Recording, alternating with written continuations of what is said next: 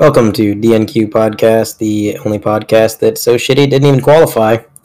Uh, we're back again. We were going to be back like a couple weeks ago, and then uh, Cam realized that that was the night that Road to Pro was supposed to be racing on iRacing.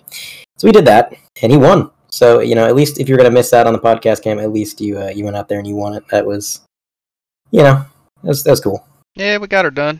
Uh, I got a long ways to go in Road to Pro, but uh, that that sets us up to actually have a chance. That it does. That it does. We're also joined in the in the uh, booth, the podcast by Bryce Hoffman. Uh, Hello. he's uh he's Bryce. He's Yeah, I'm, I, I exist. he's 83 years old. Um, he enjoys the Eagles, Don't forget about And- Dan. and he invented golf. That's basically all you need to know about Bryce. Um, so yeah, this, this basically is going to be a palate cleanser episode. Uh, we mentioned when we started doing the uh, iceberg for NASCAR that between uh, episodes two and three, we were going to do a random bullshitting episode where we just kind of talked about whatever. And this is that episode. So we literally have no topics in mind. Uh, there's literally uh, no forethought going into this, and I'm pretty sure we're all sleep deprived and tired because this is literally being recorded right after a 100% Cup Series race, which was almost upwards of four hours. And uh, you know, I just spent four My hours talking. hurt. Yeah, Mine Cam's do too hurt. for other reasons. Yeah.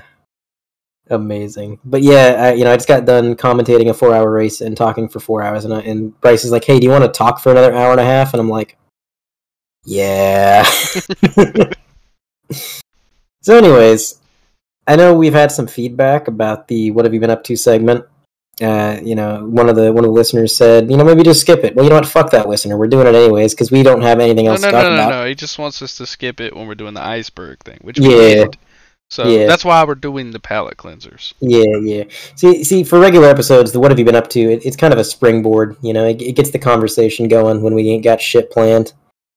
Um, so you know what? We'll start out with our uh, our, our, our guest appearance, Bryce. What have you been up to?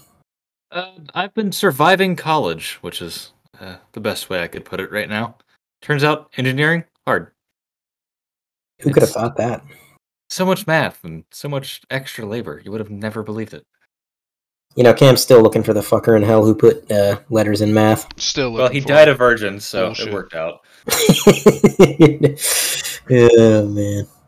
So, uh, what? Uh, tell us a little bit about the college experience. Uh, what? What, uh, what is life like on the campus? So, unlike most college students, I have done zero partying. I am. I'm really what? you not partying? Be still, my heart. You Yeah, old you know. fucker. the guy that you guys thought was 80 for what a year and a half and then i'm like yeah i'm in high school yeah but i uh, surprisingly i've spent most of my time with you guys playing iRacing, so you know i'm getting up there in life i'm I'm peaking uh lots of studying that's been exhilarating man lots of public speaking studying which is a class you never think you'd have to study for okay, I gotta ask. What is what? What do you study for public speaking? How do you study this? All right. So I, I got to break this down first. All right. So the University of Akron, I believe a lot of universities now have a required class you have to take called public speaking. And it is the dumbest thing you can imagine. It's for those four kids that graduated high school with zero social skills, and they're getting them ready to present one thing they're going to do their senior year. And of course, I chose not to read all my professors because I'm an idiot. And I chose this one woman, and I learned horribly that she's the one that's like a hard ass about grading a public speaking class, which is basically introduce yourself in one speech. The next speech is talk about something you like, and then she gives us a debate talk- topic for the last speech, which is just infuriating. It's but every week we have three quizzes we have to take, and they're proctored exams. So I have to have my webcam and I have to study for this test and I have to show my area so I can show that I'm not cheating. So I have to read a chapter in this book and then take or sorry, three chapters and then take a quiz on each of these chapters. It's mind numbing. It's like what could cause anxiety in speech? Large groups of people, uh difficult subjects and basic things like that. You know the crazy thing? I, I feel like I'm the exact opposite of most people. Like, I can speak publicly all day long and, and not give a shit. And I've been told I'm pretty decent at it.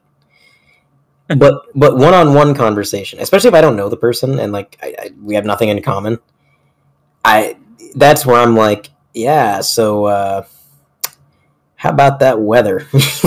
like I can't. I'm better talking to a thousand people than I am one. Yeah, well, the thing is too, when you've got like a thousand people, you can keep the topic broad and relatable. When you got one person, you're like, "So, what are you into, person?" Yeah, It's like, "Have you heard of Christian?" that's literally Oh my me. god. that is Yeah. me. It's like I'm like, "Have you heard of a 410 sprint car?" Yeah. So I like to imagine that we're like you and I are both like talking to some random ass person, and we both ask those questions like in unison. They're like, "The fuck are these people?"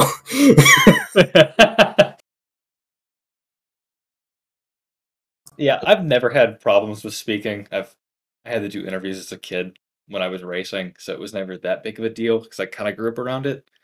But after kind of what we had our first speech assignment last week, or like the first major one, the introduction speech was like a, a minute speech you had to do. And it was like, "What's your major? Why are you here?" etc. Like, talk about your family for a minute.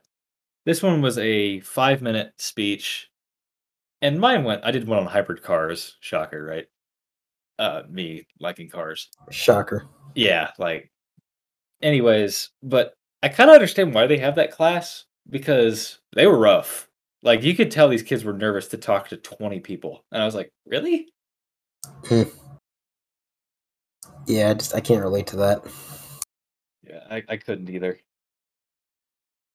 That's interesting. I, I didn't know that like some colleges were making public speaking like mandatory for certain like completely I have one unrelated. too. Uh, They're becoming more and more popular. I wonder if that's like anything to do with like the fact that we live in a society where everything's done online and we all have social media and we don't actually interact with one another. And so we have an in- increasing amount of people who even even if they do know how to talk to other people and they can converse, they can't maintain eye contact and they, they like their body language and everything's just kind of awkward, you know. Like, like we have an increase in those people. Maybe that's why they're making the uh, the old public speaking uh, kind of mandatory thing. It's probably for the better, but at the moment I'm like, "Fuck this class." Yeah, it's just I one of those. My public speaking, I think it was my sophomore year, and they told us that we had to do like a research project and present, and we could use a PowerPoint and all this stuff. So I mean, I'm going to college for teaching, so like that's literally all we do.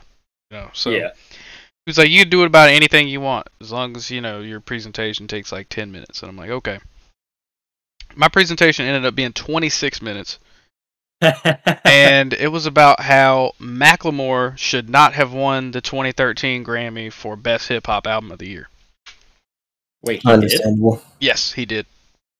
The Heist Oh. won Best Hip Hop Album in 2013, Oh my god. and it competed with um, "Nothing Was the Same" from Drake, "Good Kid, Mad City" Kendrick Lamar, "Yeezus" from Kanye West.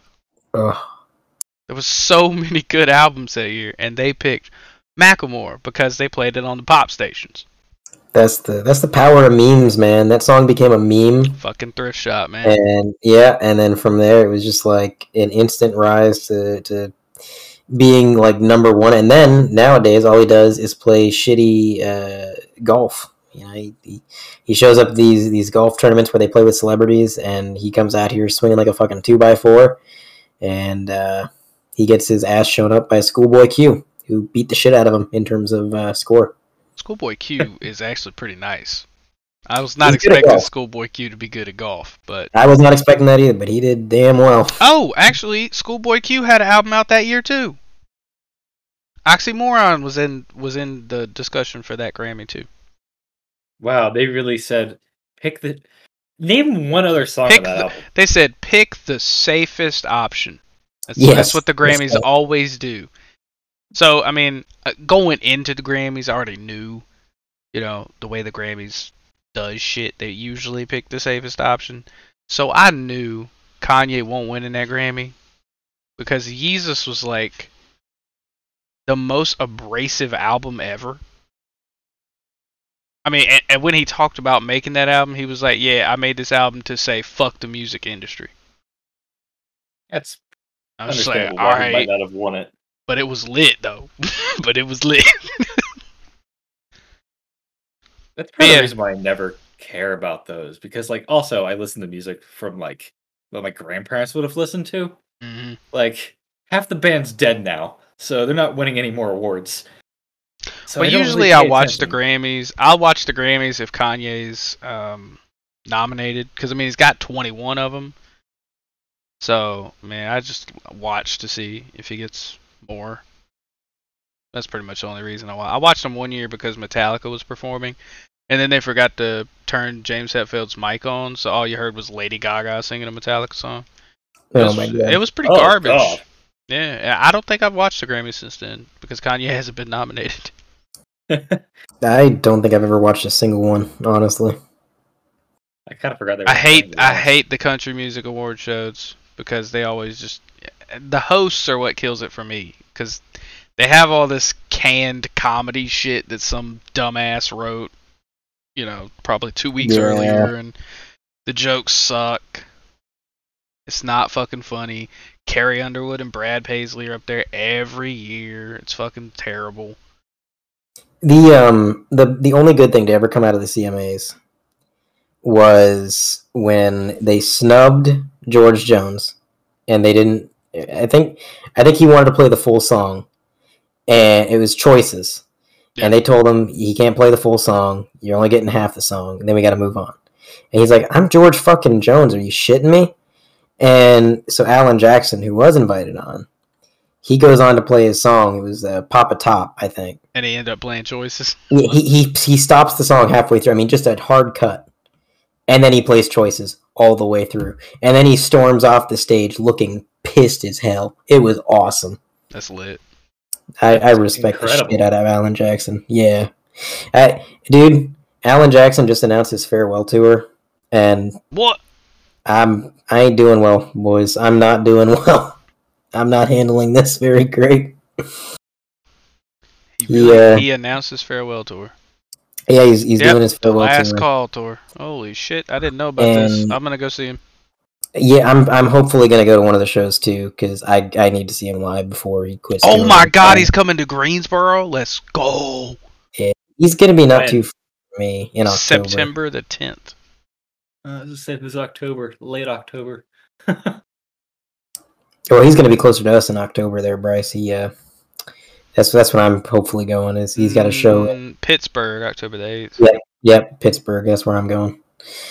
Um, Lexington, Kentucky. That's kind of close to you. no, not the, not the dirt. not to me. No. Oh, sti- yeah. that's still four and a half for me. Yeah. But yeah, no, like I, I, can't guess believe he's coming to Greensboro. That's not a very big place. I guess Alan uh, he's had some I guess nerve issues. I think is is is what has been hindering him. Um, and I think I mentioned it on the podcast before, but like yeah, people were kind of like starting rumors that like oh he's uh, a relapsing alcoholic. He's drinking all the time because he was like stumbling around stage and stuff. But no, really, it was just like nerve issues. Ugh. Um, and it's yeah, it's it's really getting to him bad, and that that sucks, man. Because like Alan Jackson has always been like my favorite, not not just like country artist, but like musician. I mean, literally, some of my earliest memories are like listening to Alan Jackson, sitting in my dad's pickup truck, and yeah, just fucking sucks. This is why we need to. Uh, I want to talk to the CEO of Life as well as the concept of time so that I can uh, put a stop to this whole, you know, future thing. You're gonna have Yeah, to just- take that up with Tracy Lawrence, bud. Yeah, yeah. I mean, he keeps saying time marches on, and I'm like, dude, fucking stop. And see, and that's another thing. Now that we're talking about country music, I, I went to a concert last Friday, saw Tracy Lawrence and Clay Walker, and that it was a weird. I wasn't expecting this, right? So when you hear that there's two artists, right? You know, one of them comes out and he does his thing for like an hour, and then the other one comes out does his thing for like an hour, and that's it, right? That is Mhm. not at all what Tracy Lawrence and Clay Walker did. So they They ca- they came on the stage together at the same time and Holding played hands, and played like four songs. And then Tracy left and Clay played like three more songs. And then Clay left and Tracy came out and played some songs. And they just kept like flip flopping. Like Tracy would come out and play some of his hits, then Clay would come out and play some of his hits, and then you know Tracy would come back out and they'd do some songs together. And the best part of the whole show was Tracy Tracy Lawrence was like, uh, we lost a bunch of people in country music in the last year or so, and I feel like you know we need to pay homage to to some of those people and blah blah blah. So they played like a little medley and sang like all the all the people that have died from country music in the past few years. That shit was killer, brother. Mm. They played uh Pickup Man from Joe Diffie, uh Kiss an Angel Good Morning from Charley Pride. Uh, they played fucking Devil Went Down to Georgia the whole way through. oh God, Shit was awesome. that like I'm not a country music person at all, and that kind of sounds awesome to me. I mean, to hear Tracy Lawrence and Clay Walker go back and forth on The Devil Went Down to Georgia, I never thought that I would see that, Yeah. but that was amazing. That's pro- That's that is awesome. the best country music concert I've ever been to. Yeah, that sounds badass. It was awesome, and I've seen Gary Allan, so that's saying something. He's gonna be near me this summer. I was kind of half thinking about it because he he's fucking great. Dude, you would not believe how perfect this Alan Jackson thing is working out for me right now. So it says it says pre-sale starts on Tuesday, right? Yeah. And the only way that you can get pre-sale tickets is to be a fan club member or have a Citi credit card. Hmm. Well, guess what I just got the other day? Citi credit card. A Citi credit card. Let's go. The stars have aligned. The stars have aligned. Let me make sure September 10th isn't on a Saturday. Hmm. I mean, if it if it is, I might say fuck y'all. Yeah. Bryce Hoffman to the 57 again.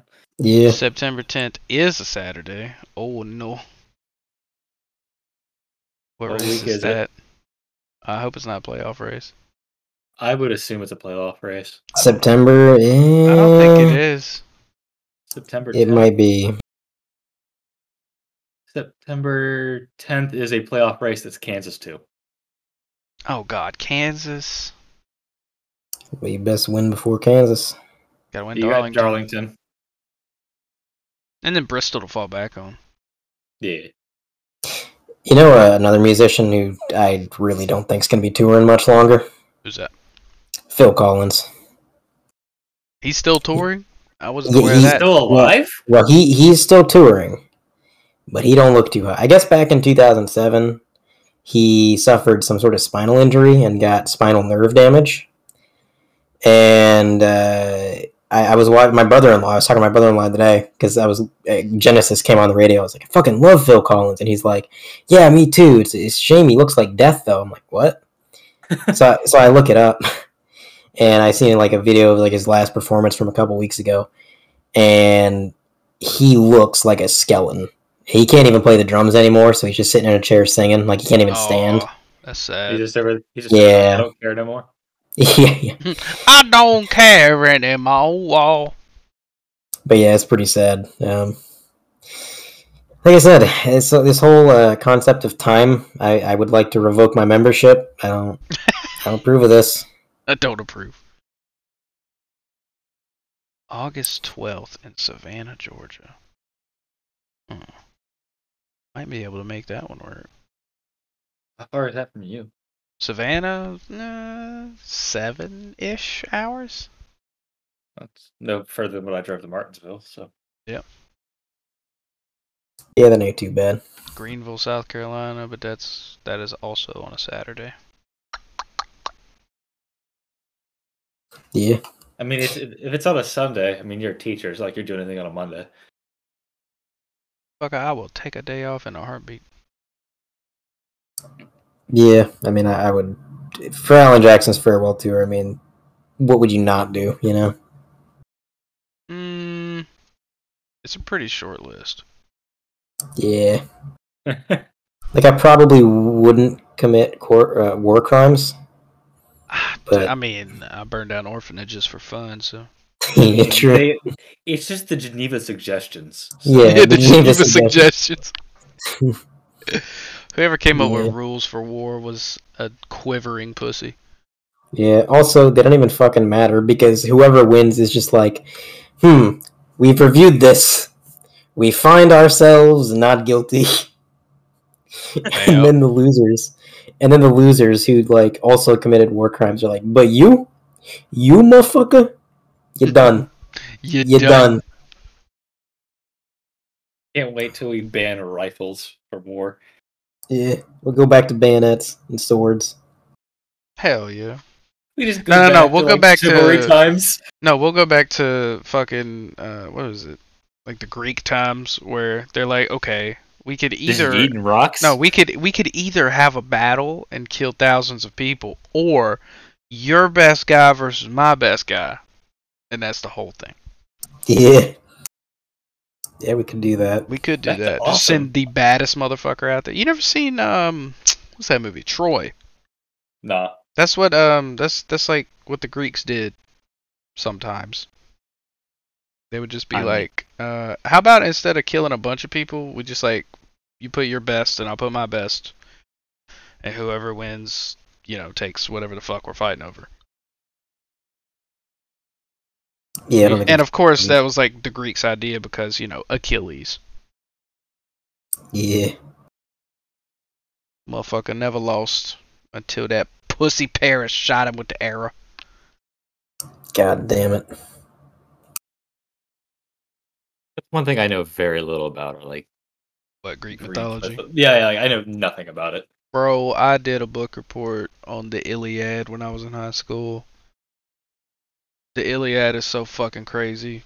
There's so It much is. wild shit going on. Dude, Isn't that like book 800 makes no fucking sense. The Iliad, yeah, it's it's, It's like 800 long. pages and just a roller coaster of whatever the fuck they could think of. Yeah, it's just everything's going on at once. You know, there's like there's people happening, there's fucking gods interfering and everything. There's it's it's wild. Well, isn't isn't there like a fairly reputable theory that the the people who wrote it were literally high on everything ever?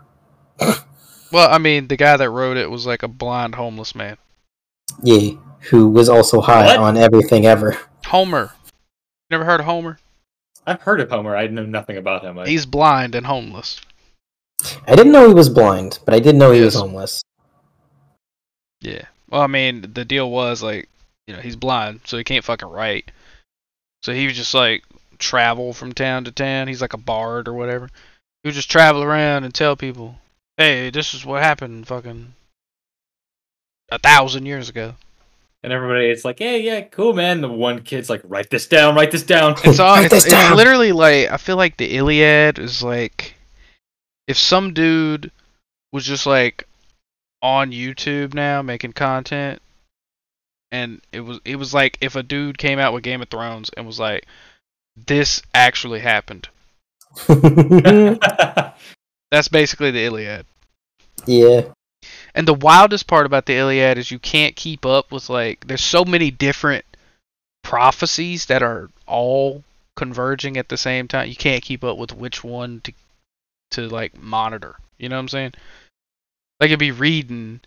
so it's like reading a choose your own adventure book. All Yeah, once. honestly, it's crazy because there's like nine different characters that all have this weird prophecy about them. Like um, when the when the Greeks made the Trojan horse and gave it to them, supposedly there was like this one, what was it? This one woman who like won a race against one of the gods, and like the god granted her a wish, but the god was like salty that he lost the race, so he fucked like he fucked the wish up.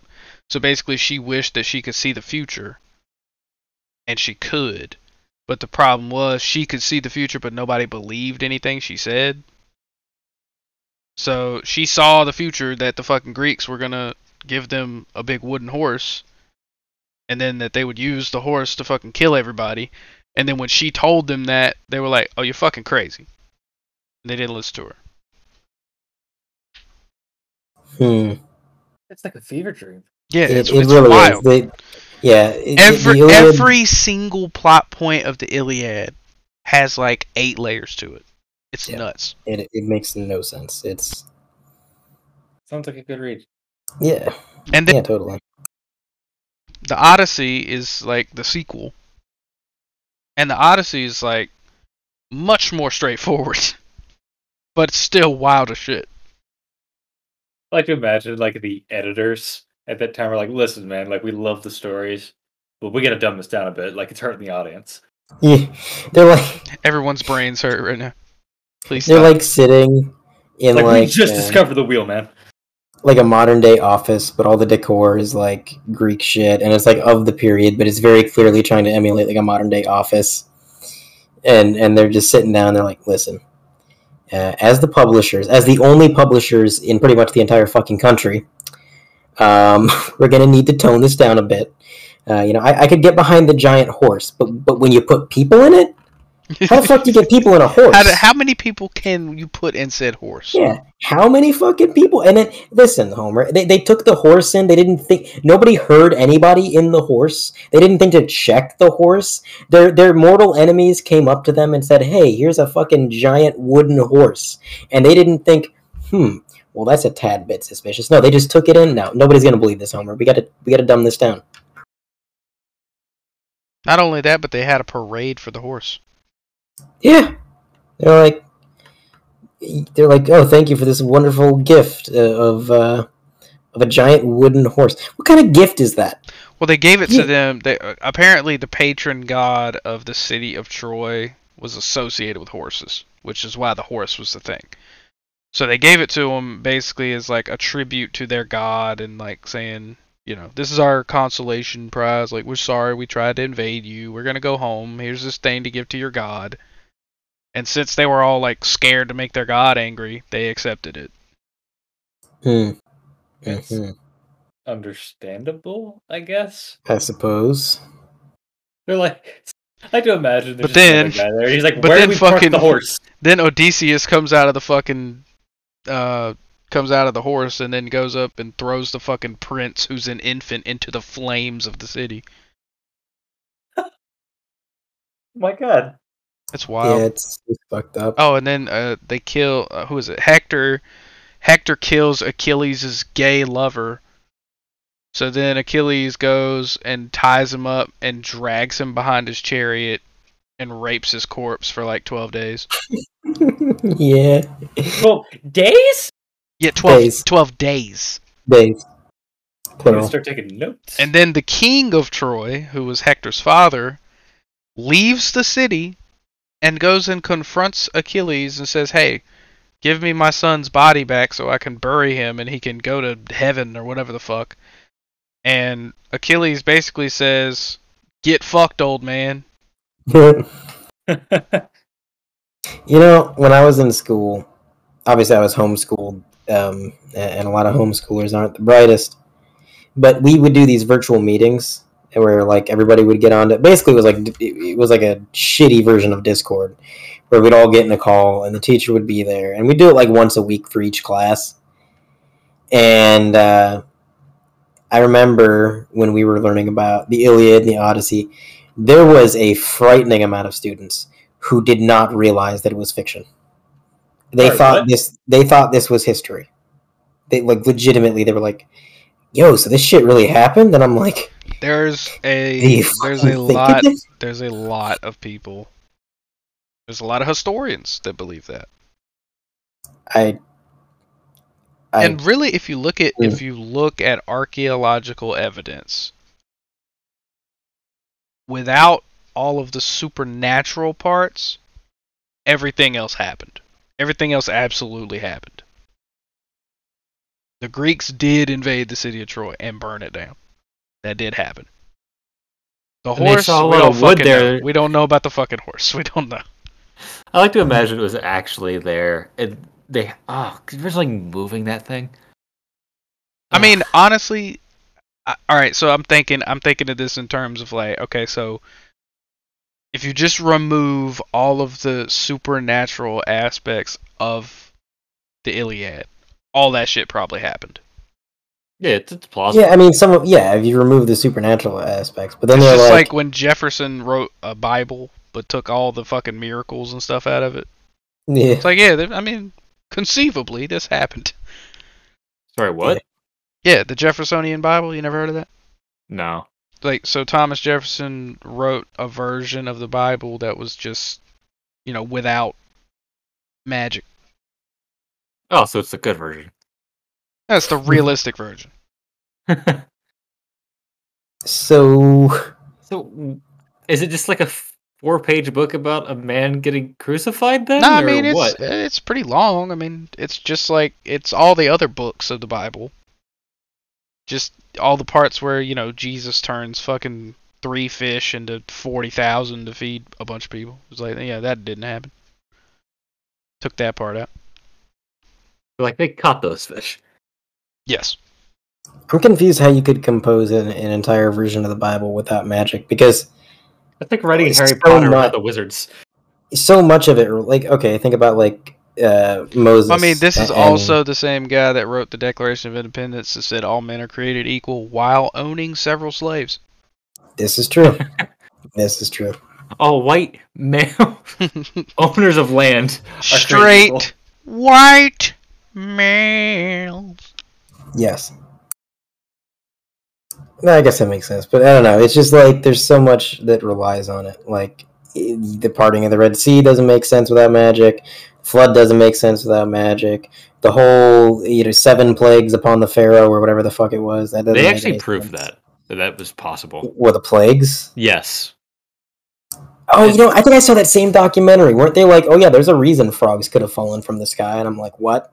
No, it wasn't. It was like they explained why the river ran red because it was like a, a flood season, and, the, But, and it was like a fungus or something. you know, it was like the clay would turn red, and Mm. th- that year, I guess it like it just happened to to be muddier than normal, so it made the water really red. So it was like, oh, blood, and then Blood. like, and that caused the it's like the step with the grasshoppers or whatever. I guess it caused them to freak out.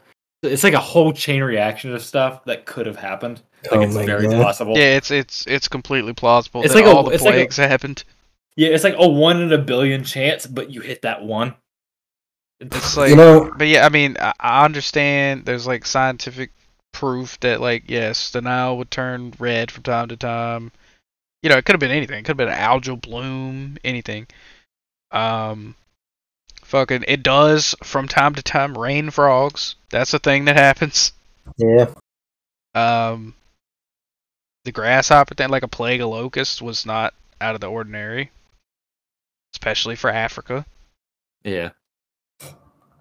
But then you get to the part where it's like, okay, all the firstborn kids are dead. And it's Yeah, like, I mean, that seems oddly selective for a regular fever. Yeah. It's like you've got the two, you've got twins, and the one that popped out first is like, fuck.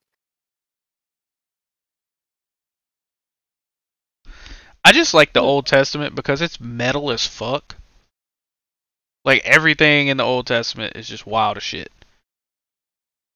Cause like Is there God, God comes down, God comes down and tells everybody like, "Hey, look, I'm gonna kill all the firstborn people.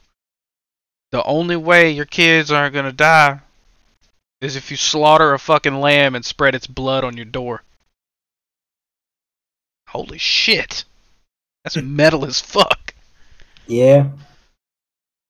But you know, God or the fact that he metal. or the fact that he had like you know his favorite person and he was like you know what? And you know what my favorite part about you is? Your fucking hair. Don't cut it. As soon as they cut it he was worthless. Yeah.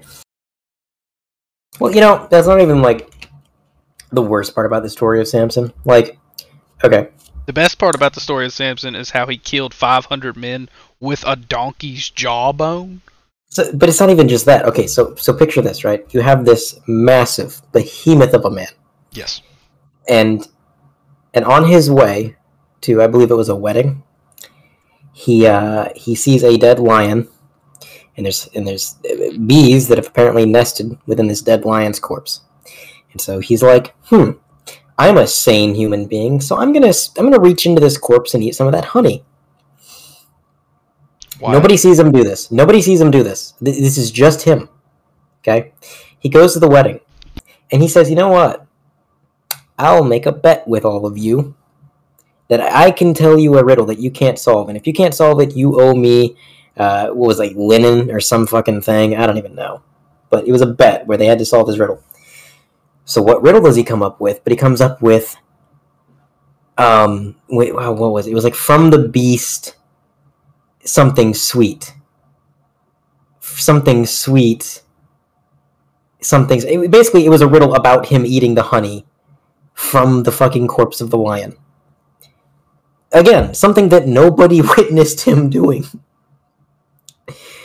And then his wife rats on him, and they're like, hey, so uh, that riddle is literally impossible because he has a child's understanding of the world where he thinks because he saw something, everybody saw it. So you're not going to be able to solve that, right? And so then they're like, oh, he tried to cheat us. So upon being called out on lying, or, or basically cheating the, the bet, Samson decides the only logical response to being called out for lying is to murder an entire race of people and kill 500 of them. And then he leaves after murdering all these people. And you know what he says? He says, One day I'll have my revenge. What? after he killed them one After day i will them. have revenge Yes. but it ain't, it ain't today yeah, it wasn't enough. i must kill more Yeah, that whole story is is insane. It is absolutely insane. I've never even heard of it. You've never heard of Samson and the Lion? No. Oh my god, it, it's incredible. Yeah, like I and then said, the Old okay. Testament metal as fuck, dude. the, the best part is how it ends, Bryce. So, so, so Samson, deciding that he's not got enough, um, he has not got enough revenge on the people who have wronged him by calling him out for for cheating. He goes into the forest and he ties 200 foxes together at the tail in pairs of two. He then, in the knot of the tails, puts a torch. And he releases these flaming, terrified foxes, which are conjoined at the tail, into the village of the people that he did not like And burns it down. and he burned it to the fucking ground. Well, eventually, after he burns it to the ground, his wife is starting to be like, "Okay, this this this motherfucker's terrifying. I don't I don't want to be uh, associated with this man." So, so what he, she does is she tries she starts nagging him about, "Oh, well, what's the source of your power? What is the source of your power?" And at, at first he lies. At first he lies and he says, "Oh, well, you know, the source of my power is." Uh, it's it's it's like my fingernails or something, you know. But eventually, he gets so tired of her incessant nagging that he's like, Jesus Christ, okay, bitch, it's my hair. Just stop, stop. It's my hair. The hair is the source of the power. So then they cut his hair, and now he's powerless. And they tie him to a pillar in this giant coliseum. And finally, everyone's like, Jesus Christ, we got this this madman, this lunatic. He's he's he's tied up. We we've finally won no more death will befall our people. And then and then Samson, he looks to the skies and he says, God, it's time for my revenge. So then God gives him his power back. and he pulls down a pillar, and the entire thing collapses, and everybody dies. And that Bryce, metal as fuck. that Bryce, is how the story ends. What? Metal as fuck. Yeah. Oh my god. I I want that. I Mhm. want that made into a movie. Uh, by the way, B Hicks, uh, we're in the middle of recording a podcast, so welcome to the podcast. How you doing? Hey, doing good. We're uh, we're we're doing Bible study Yeah, today. you guys are in the wrong channel for this. I did not expect to be be jumping into a podcast. Yeah, Oh, yeah, you're well, here now. works. yeah, you're here now. Hey, this is happening. It's a new low. They invited me for Christ's sake. Yeah, I I should probably pay attention to this and stop trying to watch the video of me hitting John. yeah. oh yeah. Did you hear the uh, Did you hear the interview that John gave? Oh yeah, yeah. I skipped it. I actually I did not hear that. made sure not to listen to it. Did you say anything nice? But he was like, uh, and Bryson uh, tried to kill me. You know, I thought we could let bygones be bygones, but uh, he wants to hit me five times, and I don't quite understand that. But anyways, No, he said that I tried to kill him three times, yeah, and I failed each time. yeah. So yeah, it was a good interview, but uh, Hell yeah. I was just making sure that the broadcast got it, the event. pretty sure we did, right? Yes. Yeah. Yeah, I'm, I'm looking at it. Yeah, that uh, that broadcast was disappointing for me. I, I already kind of told Bryce and and Cam this uh, before we started recording. But are you aware of any of, of the clusterfuck that happened with this broadcast, PX? Yeah. Yeah, So that uh that question about who wants to be in the broadcast booth, and Mhm. the answer is not not looking good. So, essentially, BX, what has happened, and to the listeners at home, if anybody watches this broadcast, so normally I take my job as a through a TV commentator pretty pretty relaxed because you know a lot of what we do is just kind of smaller and you know it's supposed to be a sort of chill environment, and it is what it is. Um, but this, you know, I was like going into this broadcast, like, I want this to be good. You know, we got we got a pro driver in the league for the first time. This is pretty big for them. want this to be good. And we got this new commentator, and earlier today I was in Discord with him. I was orienting him, and I'm thinking, and, and honestly, he would have been. I'm like, this guy is going to be amazing because he knew all the right questions to ask. Like he's talking, like he's asking me, like, okay, what do the crew chiefs do i- within a NASCAR race? Like, what do you think the crew chiefs will be doing during this race? He's like, which tires are going to wear the most? Yada yada. Just a bunch of really good questions. Um, so I knew he was prepared for this broadcast. Unfortunately, uh, with him being in Australia, there was some time zone issues. Uh, and he did not show up for the actual. First, he showed up an hour early, and then he didn't show up till like lap 12 uh, for, for the second time.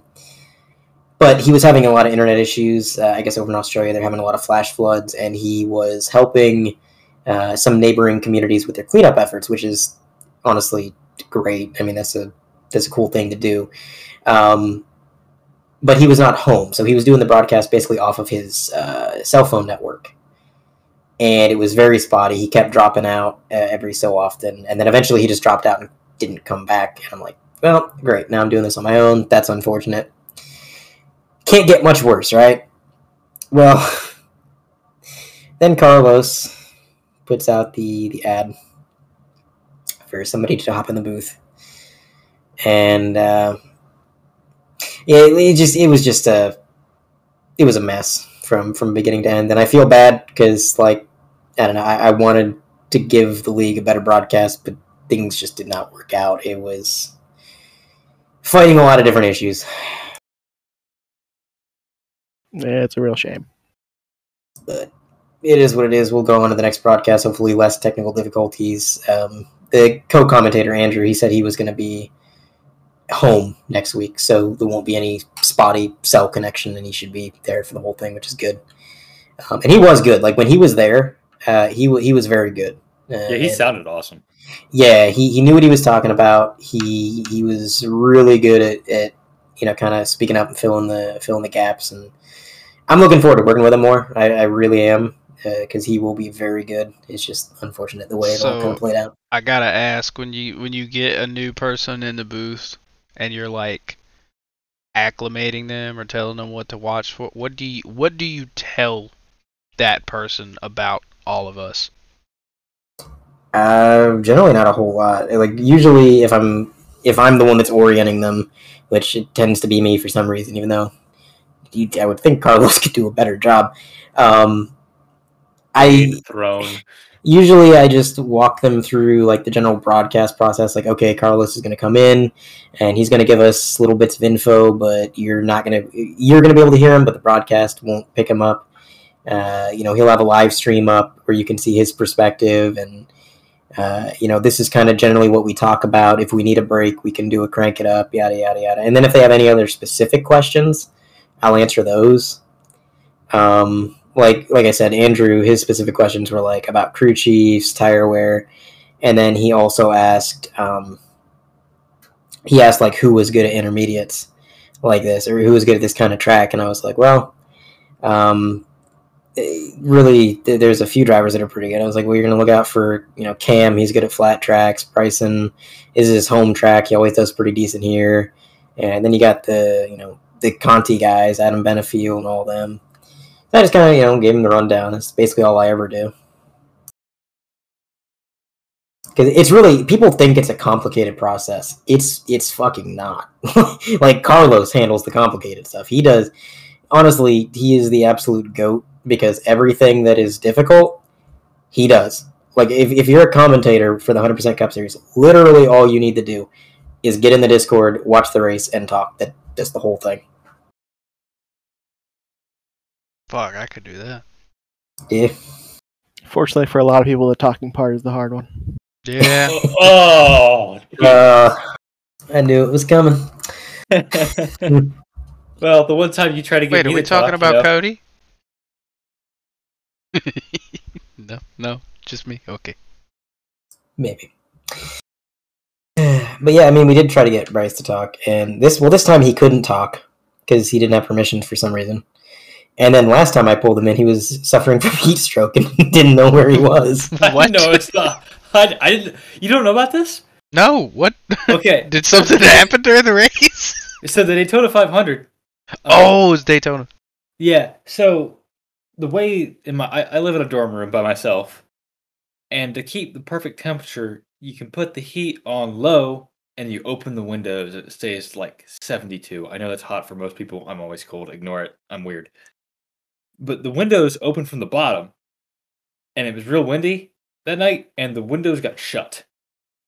So I had my heat on low, and my windows were shut, and I was driving.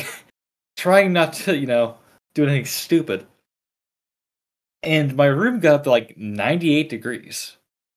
And I was wearing jeans and a sweatshirt. So and trying yeah, you were drive. running the July Daytona race Yeah, I- February. I was running the Southern 500 in like 1960, where I was just like dying a heat stroke. And RJ had talked to me like not even a minute before Dirt got in there, and I thought RJ had come back. And Dirt was trying to interview me. And I'm like, I'm scared, man. I don't know what's going on because I legitimately had like. y- You could have told me I was at the Daytona 500, and I would have been like, "Yeah, sure. I'm I'm driving a cup car right now." Like I was confused where I was. I really didn't know where I was till the end of the stage. It, it two. was it was bad. Yeah, I felt terrible afterwards. I I was just like, should I um should I call somebody? Is he all right? Yeah, like I was legit like if stage one was probably five laps longer, I pull off the racetrack. Because I was gonna pass out.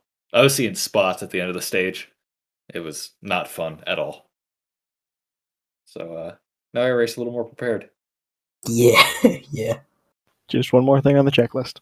Yeah, it's like I've had these windows closed like once or twice ever. And of course the night that, you know, it's my first big race in I don't know, six months. And that has to happen. Well, since Bryson's here, how you feel about National League having a DH now? Oh, don't get me fucking started. and eh, let's shit on Rob Manfred. We always shitting on Steve O'Donnell. Let's give Rob Manfred his due. I'm I'm fucking disappointed in the players that they accepted that deal. I am too. Honestly, I mean, as much as I wanted baseball back, and as much as I wanted opening day to come up, that was bullshit. The owners fucked them Again. again. And The I mean, they're they like, made- they're like, this is the second longest uh, lockout in MLB history. I'm like, yeah, the other one was three times longer, and they actually got what they wanted that time. Why yeah, do it's picket just things exist anymore? Like, stay locked out. that like the offers they were making like a month ago were still in the owner's favor. Oh, yeah. The players just got so fucked. It was bad, but I mean, I am glad that double headers are actually full games now. They don't start fucking runners on second base in extra innings. I mean, the National League thing. I'm, I'm a Red Sox fan, so that doesn't really, I guess, affect me that much. Yeah. But I mean, now there's like a lot of guys that are in for a job that might not have otherwise had one. Yeah, I'm not sure how Albert Pujols specifically. Yeah, probably Albert's the only major one. Like I don't think that they're gonna have Nelson Cruz is probably going to get some good money out of it. I, I want your opinion on two things about it. Okay. So number one, expanded playoffs. Bullshit. Yes. I do not want to see. I mean, all right. So the NFL expanded their playoffs a while back, and then we started getting like literally 500 teams, like eight and eight teams in the playoffs. They do not Seven belong there. They do, yeah, the fucking Giants make the playoffs at seven and nine. It's bullshit. They lost most of their games and they're in the playoffs and I don't want that to happen in Major League Baseball, which it probably won't. I mean, you you still pro- you might have teams like in the mid 80s and wins that make it, but probably not. But Yeah, it's I still think stupid. I saw. I think I saw something that like somebody looked at 12 games or 12 teams versus 14 teams, and like two 500 teams in the last like 20 years would have made it with 12, and with 14 it would have been like seven under 500 teams would have made it Yeah. in the last 20. Ridiculous. It's it's so dumb. Like you're gonna you you play 162 games. And basically, if you expand the playoffs to 14 teams, half of them make it. So what is what does the regular season even mean?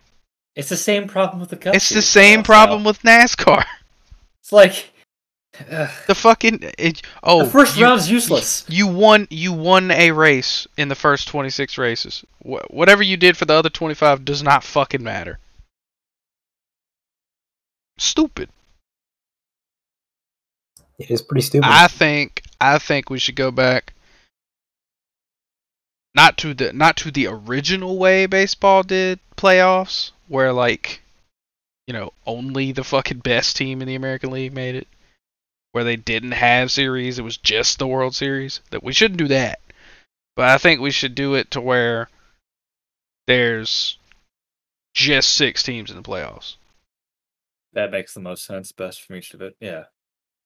every division winner makes the playoffs and everybody else can fuck themselves Then you get better next year and hope you fucking make it. Exactly.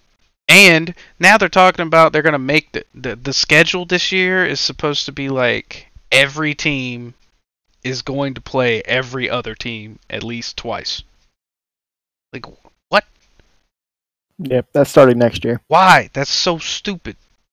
We should go I mean, I'm saying we should go back to when like most of your games were against teams in your division. So all the you fans cared about it. and you only make the playoffs if you win your division. So all the fans actually care about what teams you're playing. I mean, the Yankees Red Sox rivalry doesn't happen unless, you know, shit is the way it was then. Yep. It's like 16 when Cleveland, like the only team that could beat Cleveland was the Twins for some fucking reason. Yeah, They the- were terrible with The Twins else. just killed But the fucking every- Indians. Every time we played the Twins, I would just be like dreading that game because I'm like, we're gonna fucking lose this for no goddamn reason. Yeah. And it it it made it fun to watch. I mean, sometimes, but other times I'd be like, really? Like we can beat everybody else. We win fucking 23 games in a row, and then we can't beat the Twins. Just like the Giants and the Dodgers. The fucking the Dodgers ran away and they're like, "Oh, we're to leave New York because there's too many fucking teams in New York. We're to go to LA." And then San Francisco and then the Giants are like, "Hey, psych, we're in your division now, bitch. We're back." Yeah, I I definitely I'd prefer realigning it and going back to the championship series and just four teams making it. Cut cut the leagues in half, two divisions, each division winner makes it. I'd be fine with Wouldn't that. be totally against that. I, I don't think we should change the divisions. I think we should keep I think it's those, fine the way it. I like the way but it is. just now. have six, you know, just have six teams make it. I can definitely get on board with that. six teams is better than 12. Let's all agree on that first. Yes. That's fucking stupid. I mean, But it doesn't make as much money, so the owners Yep. will never take it. Yeah. More games, more money. Half the time when you have more fucking games, nobody cares about the games. If you've only got four games that matter, those people are gonna only watch those four games. If you've got 18 games, only the you're only gonna watch four that you care about. I don't. Ugh. My favorite part was how the owners sold the rights to the expanded playoffs before they ever agreed to it. Yes.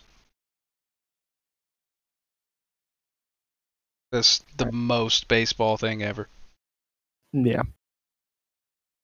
All right. And the other thing I wanted to ask you about, about your opinion, is so the commissioner now has the right to, starting next year, ban shifts when he, whenever he decides to. How do you feel about that? Whenever he decides to, I thought they were That's just. like- I thought they were just banning shifts. No, they're they're not straight up banned. He ha- he has the right to the, to ban them. That's like action. That's even worse. It would be- It would be better than. It would be better to just say that they're banned. Well, like it'll, it'll just be it'll probably be banned 2023, but there's the players gave him the right to ban them at some point in the future. So they're not doing it this year, but they gave him the authority to do so moving forward. Yes, at any given time. Okay. So he can he has to give them a month and a half notice. Okay. okay. That's stupid. I don't yes, know. I don't know how else to say this. It's stupid. It's that would be like that would be like if the NFL said that okay, Roger Goodell has the option to say that a two high safety look is illegal now. You can't have two safeties in coverage.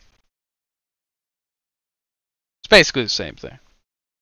Or you or it's like the NFL saying, "Oh, you can't have more than 7 players at the line of scrimmage." Or in the box.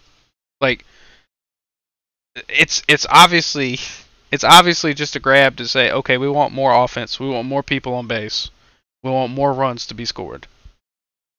Which is flying completely in the opposite direction of what they've been saying for the last five years, where they're like, oh, the games are too long and people are bored. So we need to make the games end faster. Well, if you put fucking people on base all the time, the game takes longer. Yeah, Baseball's not a high scoring game necessarily. Like It's not supposed to be. it, that's the fucking tension of baseball. It's like one run could be the whole fucking game. I would much I would much rather like in the playoffs last year. I like watching playoff baseball because a lot of times the pitching is what, you know, comes to the forefront. And I would much rather watch a 3-2 game than a fucking 12 to 8 game any day. Absolutely. Agreed. But I Yeah, mean, I don't know. I guess it's just, you know, baseball's doing the same thing that NASCAR did. They're like, "Oh my god, the NFL has these great ratings. Why do they have them?" Well, the last few years they made a bunch of changes and there's more offense and people love fantasy sports and so they're doing the fuck out of that and everybody loves it, so we're going to do it too. Can you imagine how much more diverse our stuff could be if we didn't follow the NFL? Points battles are fucking cool too, but whatever. Yeah. I mean, Yep. And like I'd my even opinion on I'd it. take the chase back over what the fuck we got now. I would too. Yeah. Like my opinion on why banning the shift is so fucking stupid is like everybody thinks it's going to like fix the main issue that people have with baseball, like too many strikeouts, too many home runs, not enough like things happening on the field. And people think the sh- banning the shift is going to change that. It's not. You're making players like Joey Gallo better, and Joey Gallo is the most boring fucking player to watch ever. Yeah, he's the most three true outcomes motherfucker in the league. All he does is all fucking he does out, is walk, home strike run. out, and hit dingers. That's all he does. Okay, yeah, you're gonna add what, maybe 20 hits to his season? Not even twenty, maybe five. I'm being aggressive. I mean, yeah, his batting average might go up. Cool. And that's and here's another thing that really pisses me off about this shift thing. Baseball is the one sport that I feel like you can actually compare stats across a large, you know, time span. Oh yeah, you can go back to at least like 1920. Yeah, from like from like the 30s up to pretty much now, you can compare just stats. You can look at a guy and be like, well, he's got this much WAR compared to this guy from fucking 60 years later. Or you can look at batting averages because the game hasn't changed that much. But now you're going to ban the shift. And now there's now there's going to be dead hitters that gain I don't know 10 15 points on their career batting averages moving forward. And it's like I, uh, you didn't do this for Ted Williams. I have a question. Yes. What is the shift? Okay, so standard baseball protocol is that the second baseman and the first baseman will field the area between first and second base, right? Uh-huh. Then the third baseman and the shortstop will be on the other side of the field, so they'd be between second and third base. Gotcha. Shifting is where you move the second baseman either onto the outfield grass further back if it's a left-handed hitter, uh, and then put the shortstop like where the second baseman usually would be, and then have the third baseman just split the difference and be by himself on the other side. So you just Mm. add more defenders to the side that that hitter tends to hit the ball. So it gives you a greater probability of either catching a line drive ball that's hitting that direction, or you've got you know an extra person over there to field a ground ball that's pulled that way. So it just keeps them off base.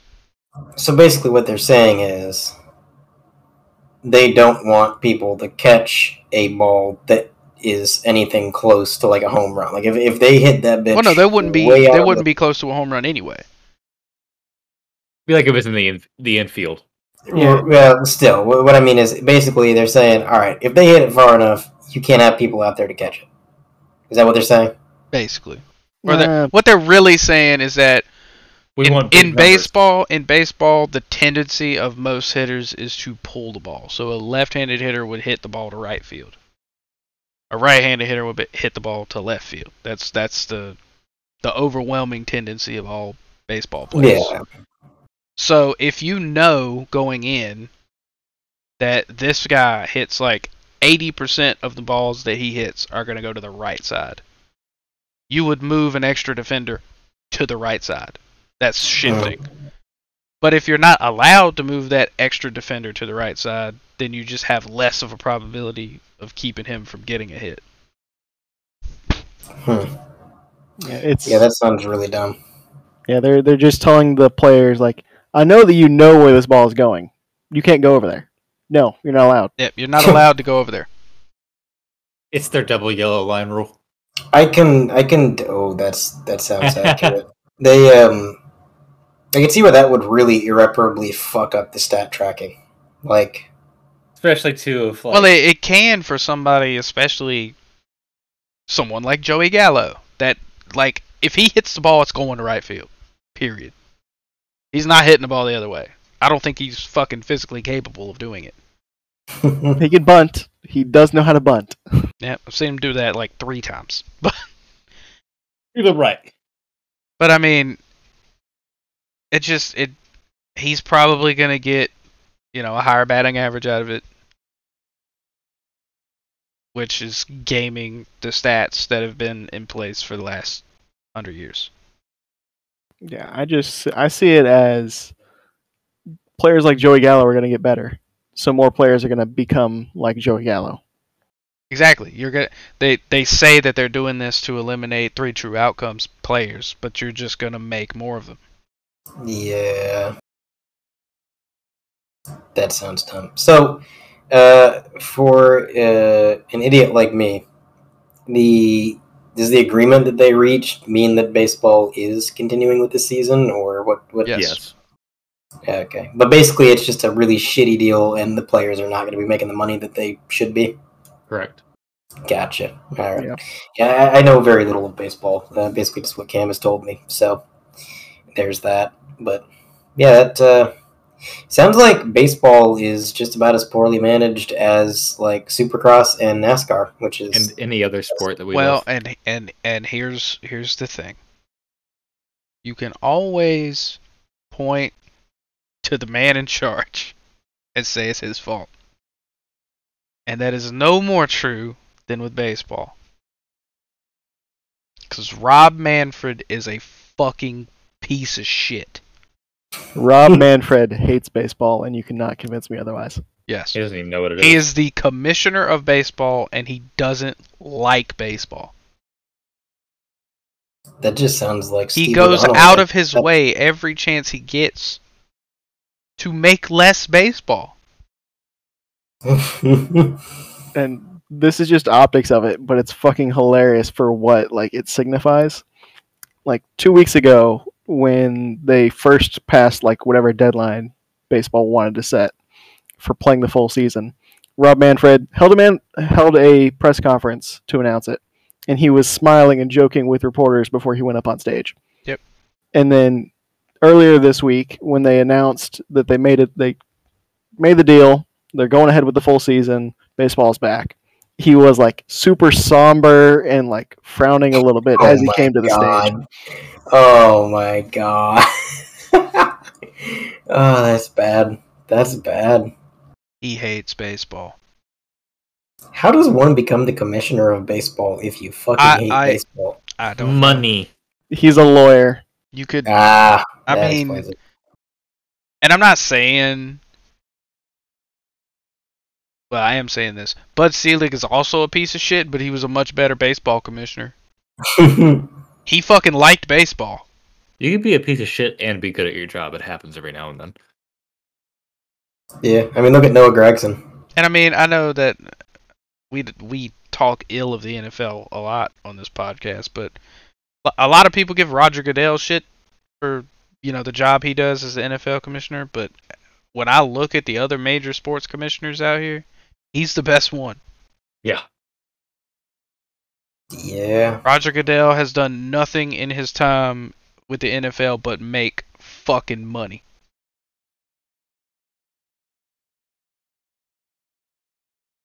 Made a lot of people a lot of money.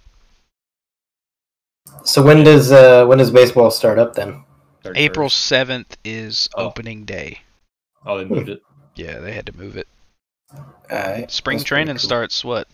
Fucking Friday? I think it starts tomorrow. Tomorrow. Holy shit. And- And there's It- like still several people that haven't signed with new teams and shit. Yeah, players already reported to um to the camps. That's wild. So I mean, who's who's left out there? Like I think Kris Bryant and Freddie Freeman. Carlos Correa. yeah. Carlos Correa too. So that's three like you know huge names that still don't have a team right now. I know that um Bryce Harper's trying to get the Phillies to pay for Kris Bryant, which is going to be hard to do after they paid him three hundred fifty million dollars.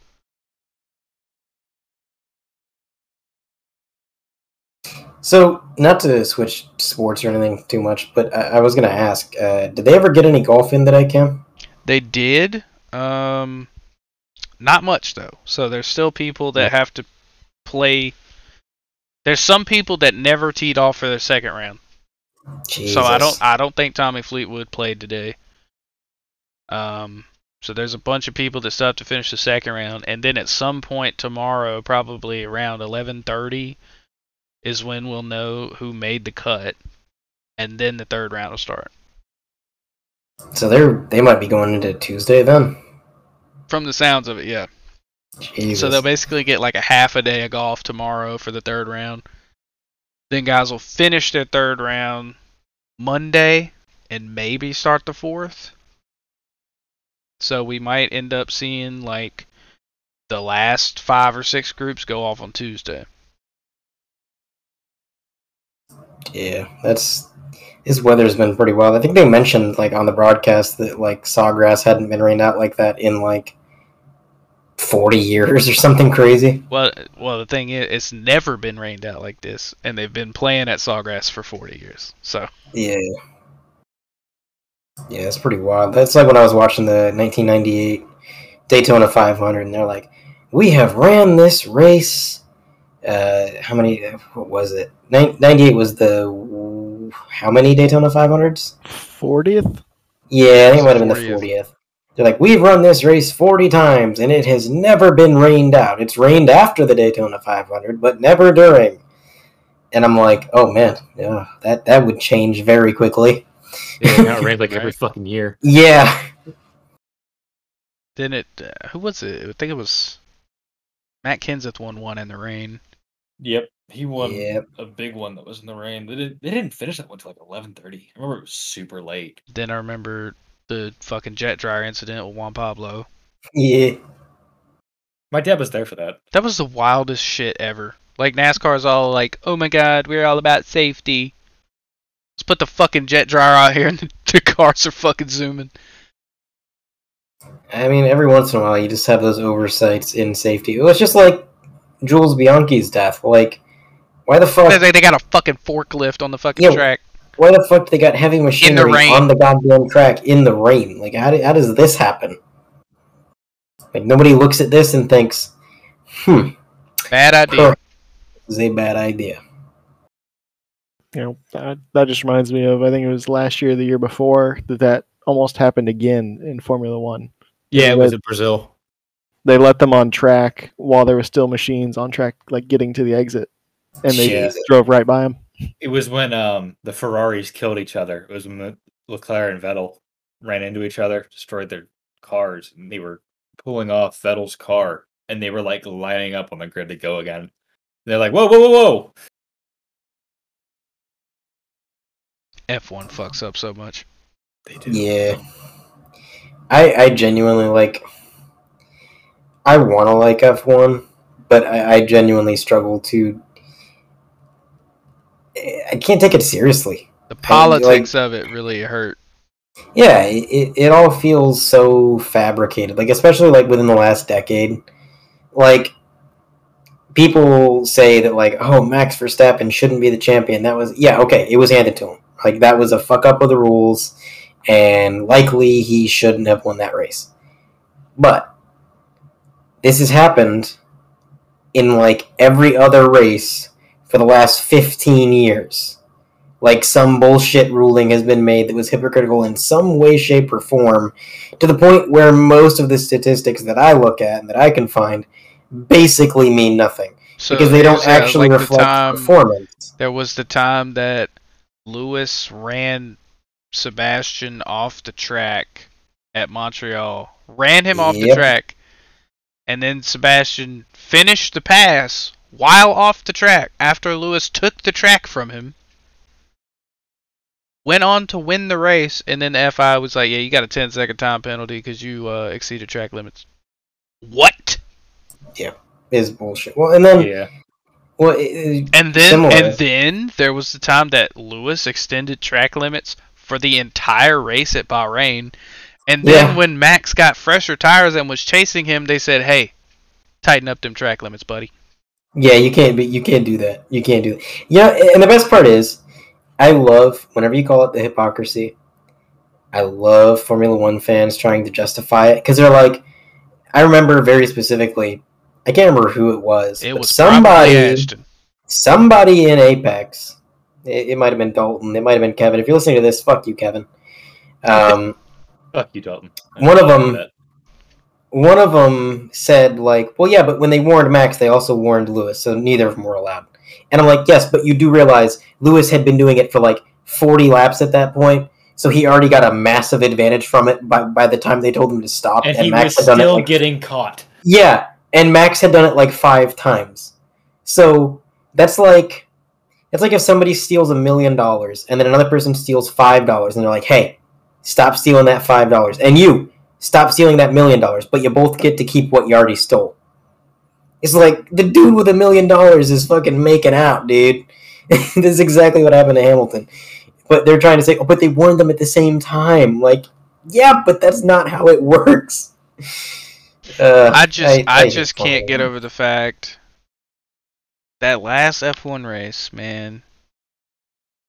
I understand that they restarted the race. Why the fuck did they let the lap cars by? It's not in it's not in the book. Why was it not red flagged? Yeah, They- That's the red flag question. the race. That's what you're supposed to do. If you red red flag, the the race, then everyone pits. They all change tires, and it's a fucking duel to the finish. Yep. And Max probably wins anyway. Yeah, and it, and here's the thing: if you red flag the race and everyone pits and everyone's on the same tires and Max wins, cool, good job, Max. No controversy there. You should have had it eight weeks ago, but it's cool, man. Yeah. Well, that's the thing. Like, the only reason Lewis was able to come into that race with it tied, anyways, is because of a bullshit ruling in, in Lewis's favor, anyway.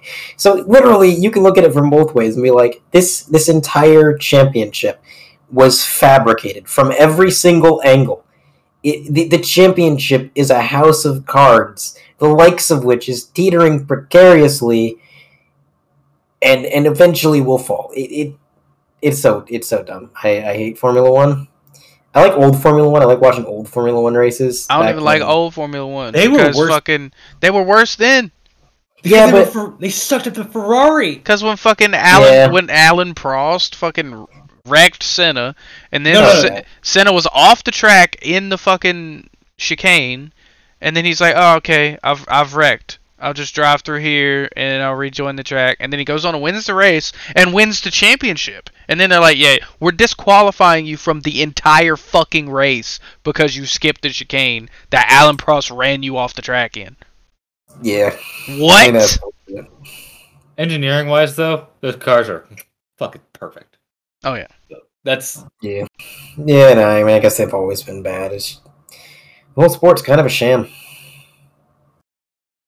Still not as bad as NASCAR. Yeah, I would say it's worse than NASCAR somehow. At least, hey, at least the next gen car, they can fucking pass. At least, about at that? least Formula One has a year long points battle. I mean, true. yeah. If you mix the two, you have the most biased, incredible series. Yes. But It's but, and it's called IndyCar. but we need to. Uh, if only they didn't have this. Jimmie Johnson. Hey, he finished like twentieth instead of twenty fourth last week. Oh, good for him. Fucking god damn it, I hate Jimmie Johnson. Fucking Palou was second in the same car. Yeah, Jimmie Johnson really forgot what a car is. But anyways, I, I want to mention that. Like, how about the fucking next gen car and the fact that they can they can race? I'm so happy about it. Like, I wish it Vegas was that is a way good in race. iRacing. I mean, I'm pretty happy with the way it is in iRacing. Is if we could just do something with that draft. You get the Yeah. draft when the car's fucking perfect. but yeah, honestly, like the next gen car, they got issues they need to work out. Like, they, they need to work on the tires. The, the single lug may not be the best idea, as proven by Daytona, and the uh, the whole mirror situation and like drivers preferring the mirror and not using the expensive ass camera. That's kind of dumb. Also, safety concerns. I have safety concerns with this car, especially after Ross Chastain got knocked out. But the actual racing, it's pretty good. Like, like there's no dirty. I mean, there is there the is dirty here, but it's uh, It's pretty this good. Is the, I'm this is the it. best start they've had for a new car. Like yeah, if they build on this, they've got it. But Oh, this yeah. is the this is the moment where they can decide if they're gonna keep going and fix the bugs with this car, or attempt to fix them and fuck up massively and ruin the whole fucking car. yeah. See, that's the thing. Like, they could very easily fix the few issues, and I, I think they did do something to the tires. Because last week, the drivers that were getting blown tires, they weren't like getting stuck. At least not as easily. So as long as they kept moving, they had a chance. Yeah, As so- an auto club, even if they were moving, they would just stop. Right. So I think they're working on it, and I think they are making improvements. It's just they need to they need to make sure they keep making improvements, and they they need to focus on the safety. And if they do that, they got a pretty good car in their hands because the racing has been very solid. Like Las Vegas, they were able to pass. Nobody was getting st- you know, nobody ran the leader down from five seconds back and then got stuck on their bumper because of dirty air. Like if you were faster than the leader, you could pass the leader. It was great. And guys that can drive can actually show it. Erik Jones. Yeah. Well, until he fucks the end of the race with a the caution, but Yeah. I almost can't believe NASCAR actually did something right. It's I can't My either. entire life has been lying to me if they're doing this right. Yeah. yeah. yeah, fuck you, Bryce. DOT. But yeah, no, I mean, I can't believe they're doing anything right either. I still hate the fucking numbers. Like, whoever moved the numbers can. I don't care. It. I don't even Fuck notice it you. Fuck you. I'll die on this hill. Yep, yep, get out of here. Yeah, whoever whoever moved the numbers. number. You're indifferent. You're the problem. You're allowed to. They still use the fonts. The number's still fucking huge. Like It's not big enough. I don't care. It looks terrible. Looks it's, bad. it's bad. Looks bad. They don't ruined the designs anymore. because they're not symmetrical. They were fucked up when the st- the number was in the center of the door. That was the designer's fault. It's still the designer's Now, fault. They can't now you the new car can't. Now good. you can't even put the same logo on the other side because the fucking words won't line up right. Stupid. Imaging Dex. Imaging. Imaging Dex. Mm, yeah. Oh god, I forgot about that. And, and Dex Imaging is one of the motherfuckers that one of the numbers moved. Dumb fucks. It just Oh, they they had fucking quarter panel numbers on ARCA. That's what they were probably wanted. Eh, Fuck that. I don't know what Dex Imaging does, The but fuck cars. them. Fuck their CEO. If I ever find their Hey, CEO, they are funding the Wood Brothers. Fuck you, Dirk. if I ever find the CEO of Dex Imaging, I'm gonna park my power chair on their feet so they can't move, and I'm gonna fucking elbow their windpipe. it's oddly specific. But yeah, fuck the forward numbers, dude. I get it. It's just a For- visual thing. It shouldn't be a big deal, but god damn it, I don't like it. For legal reasons, that was a joke, and I'm not gonna assault the Dex Imaging guy. I don't even know who it is, so I probably couldn't anyways. But Turns out a woman and you're a horrible, horrible person now, Dirt. Fuck, I've always been a horrible 60s. person. If you don't say a specific name, it's okay. It's not illegal. Yeah, yeah, Facts. exactly. This has been law lessons. Thank God we don't record SBR chat. oh man, I was I actually like- pretty good tonight until I got behind fucking Robert Anderson. Yeah. Oh yeah, that was fun at the start. Robert Anderson qualifies like seventh and immediately goes backwards. Yep. Why did uh why did Brandon start in fortieth? By the way, Uh, he, He wrecked and qualified. dumbass.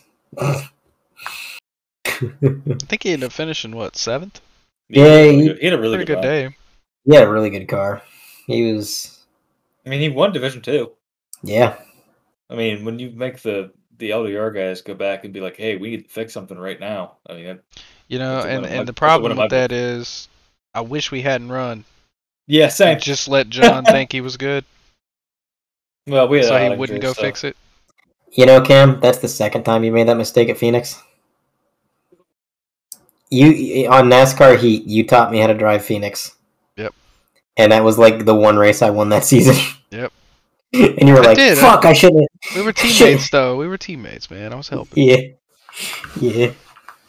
You were gonna be fucked anyways, Cam, because I saw Joseph Joseph had speed and like, oh fuck. Yeah, yeah. I, I mean, That's I was kind of hoping that we could keep it under wraps, but then I knew Joseph was gonna run NIS, and I was like, "Fuck! I hope nobody else runs it." And then you ran it, and I was like, "Yeah, cat's out the bag, whatever." Yeah, and I'll tell you, I, I found the speed Yep. like an hour before the race. Oh, oh, I- I definitely noticed. Yeah, we we found it, and I I told everybody like I think only me and Ottinger ran that setup, and because I said I found the speed, but I don't want to believe it because this car is fucking wrecking. Yeah, it was. It fucking was. You had to wheel that motherfucker. It, it didn't turn But in turn was- three though. It did not turn in three, but it was scooting through one and two. I remember when me and Brandon were working on it. Uh, you know, I was out there running laps, and he's like, "Where does it need to turn?" I was like, "On the exit of two. That's all I want. If I if I get that, I don't care about three and four. I'll park over there. Just give me turn two. I got a quick question. Who the hell is Joseph Joseph? He's like the the main triad driver, the team I'm on now. And that's his full name. Yes. Yes. On iRacing, it's on Joseph iRacing, it's Joseph too. Joseph two. Well, there's another one. Yeah, apparently. It might just be him. I feel like Cody Bird at three. Might have started over at some point. I mean, I respect it. I I respect the fact that somebody named their child Joseph Joseph. I I absolutely respect that. He's a fucking wheel man too. Hell yeah. No, with a name like that, you kind of have to be good at something. Fucker, the fucker can drive. That's for sure. He's got to be fast so he can outrun the childhood bullying for his name. Yes. Hey, yes, I exactly. used to race against a kid named Colby Quick. That was his fucking birth name. Was he quick? nice. Was he quick? Colby was quick as fuck. His brother Hell yeah. uh, Cooper could not drive a stick up a goat's ass. Yeah, they Cooper both had quick. C names. That's fucking awesome. Yep, it was Colby and Cooper Quick. It is amazing. Did, did they live in Quickville? They Yeah, were from North, Car- they were from North Carolina. Ah, it's close enough. Yeah. that is pretty close. They're like, hmm, yeah. Yeah. Jesus Christ. I yeah, yeah, Bryson. I came into the race tonight and I was like, okay, if these guys didn't spend all day working on their setup, I'm gonna win the race. And then we get here and I wasn't running away, and I was like, oh no. Yeah. They worked on this all day. Yeah, when Adam and Dustin left um, D2, that's when we worked on it. Yeah. We made most of the gains last night, and then I made last minute adjustments and said, fuck it, Where'd you end up? Fifth? Fourth? fourth. I I thought I was going to get back to you, Cam. I really did. Nah, For a while there, I was getting kind of nervous. I was like, oh, I'm not going to say it. I was knew I knew as long as I didn't get held up by the traffic that you weren't gonna get back. Yeah, I was. Because even though like you found the speed, I was still better. I think on the long run. All right, I was sending it too deep at the start because I was trying to pass people all day instead Yeah. of just sitting behind them and waiting. See, that was that was my that was my deal all night. I was like, I'm not fighting y'all for shit. I'm just I'm not trying to pass anybody. Like I'm gonna run where I'm at, and if you try to pass me, I'm gonna defend it. And if you get by me, you can have it. Go ahead. See, I was out here to throw hands with John. That was it. Yes. Oh, I, oh, I saw. I at one it. point, at one point in the race, I was we were talking about strategy and stuff, and like we're like, oh, we're gonna pit, you know all that. I'm like, right now, B Hicks is my favorite teammate because he's he's making all this easy for me to make some decisions here because he's holding John up for us to pass. I was just I was waiting for John to get spun to the inside wall. Like I, Yeah, I was like, there's wi- no I wish you, way. I wish you'd actually wrecked him. Say, I didn't want to wreck him. I just he hit me to pass me, so I hit him back. Now I hit him much harder than he hit me, but but he deserved it. he generally does. Yes. I Ralph Ralph was so fucking funny after. Oh God. What else did Ralph say? Uh, Ralph after the race said like uh, he he said he didn't know the backstory of last year, and then but he said if you're holding somebody up for 30 laps, and then they have to they're gonna move you to pass you, and you can't be mad about about that. Like motherfucker, I can be mad at John for whatever I, I want because he ha- deserves it. Yeah. I don't know. Ralph is he seems like one of those guys that says a whole lot, but Yeah. none of it really. I don't like Ralph. Yeah, okay, I'm glad you said it. I, I can't say that. I'm a commentator, so I should have gone back and looked at it in, when I was watching the replay because, like, right after John finally got by me, I was pissed at Jason first because Jason was fucking pinching me down in one and two Yep. Jason. then I eventually got fucking back. Superman S. Taylor. God with a fucking modified. He was Yep. doing that. No, no, no. And That's then- why I was mad at Robert Anderson. I was on fresh tires. I'm coming through the field. Robert Anderson parks that fucker on the bottom of three and four and sees me coming. Yeah, Fuck so that it- motherfucker. I could not drive off the bottom after 30 laps, and I was trying to fucking pass these guys. Were you sliding? yes. Yes, I was drifting. sliding so hard off of four. God. But then, so then I get by Jason finally after like saying, Jason, what the fuck are you doing, basically. And then I catch up to Ralph, who has engine damage, and I'm gaining so much down the straightaway, but he's doing the exact same thing.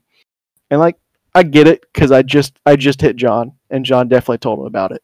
But then I get to his inside out of four, and he pinches me in the dog leg and almost spins himself off my nose. Jesus. And that's when I said, "All right, Ralph, Ralph was holding me up too. And I didn't even do shit.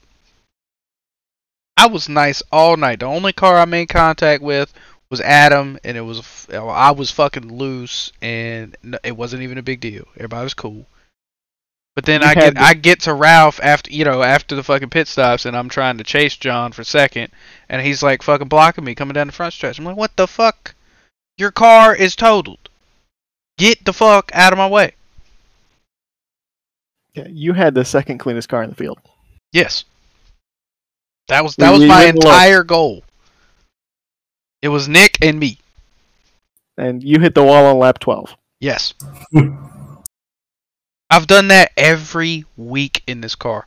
Yep, yep, I've also hit the wall every week. Every week in this car, I'll come off of a corner and I've got a great run and then it'll just stop turning. It wasn't even stop turning f- for me. Fucking Jason was in, or not Jason, Sean was in front of me and hit the wall, and I was focused about John out back, so I was just following Sean's tire tracks. And that was that was the lap that John hit me. Is that at the start finish line I hit the wall, and then John got to my inside and doored me. He's got a real problem with that. Because like see, he at, Cali- at California on lap one, I got hit by Jordan Sailors coming off two on lap one, and it was like he- hella damage. Like it was a lot. And then if at Vegas, I hit the wall coming off of turn two on like lap eight, and then tonight coming off of four on lap twelve, I hit the wall. So if I could stop hitting the goddamn wall, I'd be okay. Okay, uh, I actually just thought of something else. So, Cam, were you actually in post race at all? Um, I was there for probably like 20 minutes. All right, were you there when I went over me and John hitting? I'm pretty sure. Yes. So when he said he got tight, and then it shows, and then it shows to that the he right. was loose. Were you there for that dirt? Uh, I didn't go to post race. I was tired as shit. He said he was Alright. tight, and then you watch, and it, Yeah. it's very obvious that he's sliding. Yeah, Yeah. John said I got tight and I hit you, and then you just try and wreck me. And then we go to his view, and in the corner, he turns it to the right, twice right before he turns into me. was uh, was Ralph in the chat to see that? Yep. And that was right before Ralph said uh, what he said. Oh my god.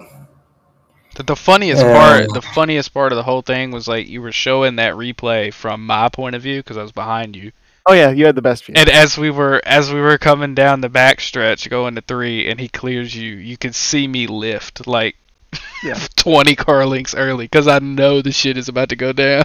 He clears Yeah. me, and I turn left, and you're like, "Oh my god!" It's happening again. I've seen this movie before. Yeah. he can't keep getting away He with cannot keep getting away with this. this. I I'm really proud of that, mainly because I made the corner while hitting him. Yep. And then I loved how Adam made the same move that you did in 2020. Yep. Amazing. It's Uh, wild. It's wild I think- here. I think John just like he's gonna realize that this isn't just a you thing. Like you're not gonna be the only person that consistently races him hard, because he just fucking wrecks everybody. Like it's just what he does. Like like, the the Cody situation, I was fucking baffled. Like I I I have never seen something like that, and and then the fact that Cody apologized. Cody comes on, sorry, sorry, John. I texted Cody. I literally pulled out my phone immediately. And I texted him like, "Do not fucking apologize for that." Yeah. I was like, "That was not your fault." like, and then I guess John goes into the DMs and he apologizes to Cody. Oh, yeah, I'm sorry. I, I thought I, I I messed up. And it's like, dude, you can apologize all you want, but until you stop dooring motherfuckers for no reason, this shit's gonna keep happening. Oh yeah, and that that also reminds me of the other thing that you definitely missed because you weren't post race. John thinks that because the calendar changed, our rivalry was reset. Oh, you know, he said that. no, He said that in the uh, interview. He's like, "Yeah, I thought we'd leave that last in last year, but uh, like, I don't think that's how that works." Yeah, I I told him like if you think that we were gonna be just fine this year, you did not pay attention at all last year. Yeah, well, I mean, I don't think he's paying attention is a strong suit. Like like I wasn't gonna hit him, but he hit me first. I was gonna I was gonna piss him off a lot holding him up. That was my entire intention. Yeah, but then he had the Doria because that's what John does. oh man, it, it's it's it's kind of sad too because like John is really good, and and he's got a lot of potential, but like he's he's just gonna be the next. uh He's gonna be the next Femio Lat. Like he's gonna get up there, but if if he keeps doing this shit, it ain't going far.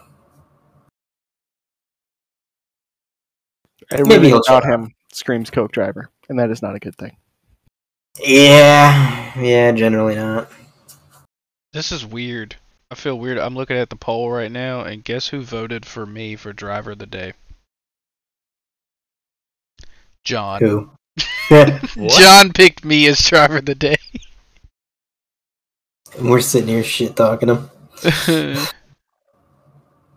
I, I don't know why Damaris even put me in the poll. Oh, after after the race, when they put, you know, I I did my interview, and then they put me in the, you know, the little waiting room thing, and I talked to Ottinger a little bit about racing him for stage two, and then they pulled Ottinger in, and they put John in there after his interview, and he said the same thing to me, like, oh, I thought we were gonna leave that in last year, and I just glossed over that whole thing.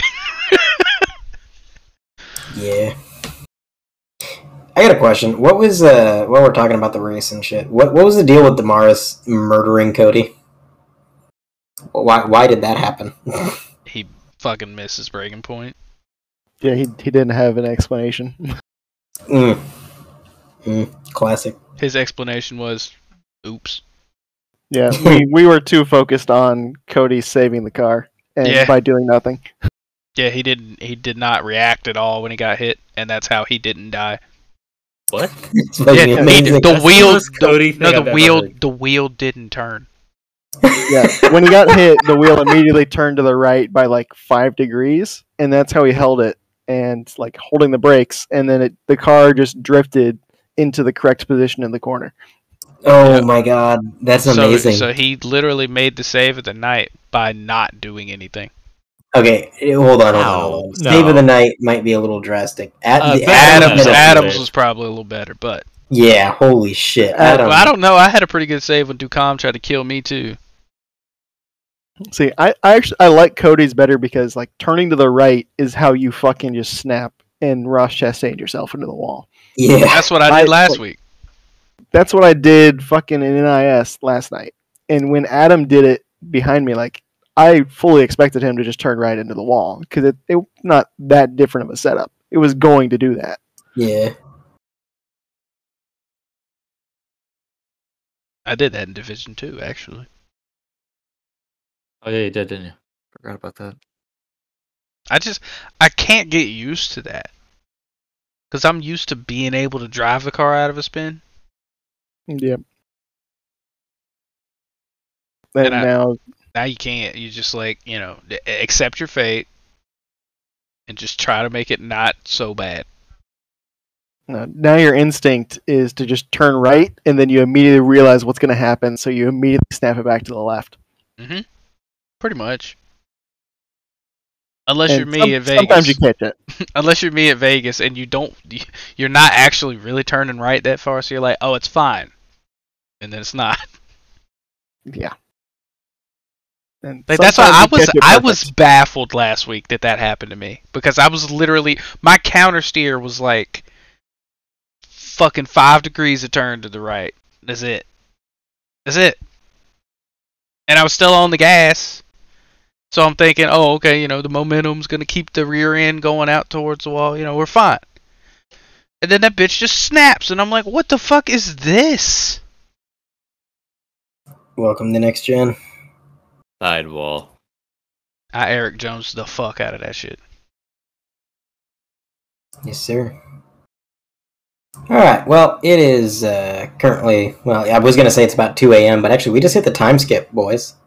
Uh, we uh, it is now three o'clock uh, my time. Oh, uh, shit. Eastern, as, as we It have is sprung daylight ahead. savings. Yep, we have sprung ahead.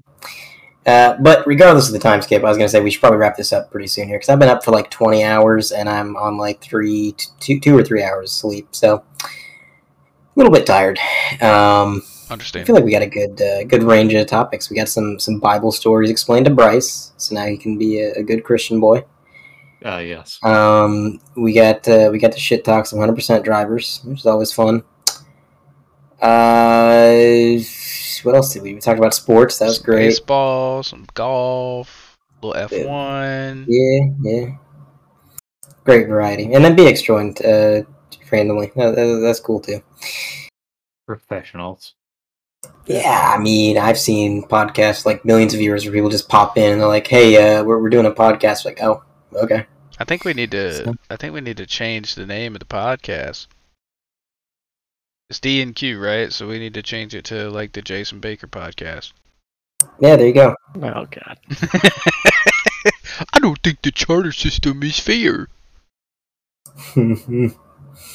Life's not fair. Then he and comes out the here and moral of it. exceeds the fucking incident limit. Yeah. Attaboy. We get rid of the charter system. Those guys out qualify you any out qualify you anyways. Fuck you. Yes. All I know is you idiots can have fun with your one hour less of sleep. yeah. Well, I mean, I'm. Oh, Arizona I- doesn't do that. Eh. At least we don't have scorpions, so fuck you. Yeah. Nah, scorpion's not a problem. Also, I don't care. Like, like my brother-in-law. spiders. My brother-in-law has to get up for work in like an hour now because this time skip is getting like two hours of sleep, which is pretty cool. Meanwhile, I I could pretty much go to bed whenever and get up whenever because I'm a useless piece of shit. So that's uh, that's fun. But anyway, that's gonna be the moral of the episode. I think. Uh, just be a useless piece of shit, and then nothing matters. And then get hit by Bryson going into turn three. Yeah, exactly. So that's gonna do Real it. life. That is, a, yeah, I saw it in The Lion King. But that's going to do it for us here at DNQ. Thanks for tuning in, and uh, Kevin, fuck you.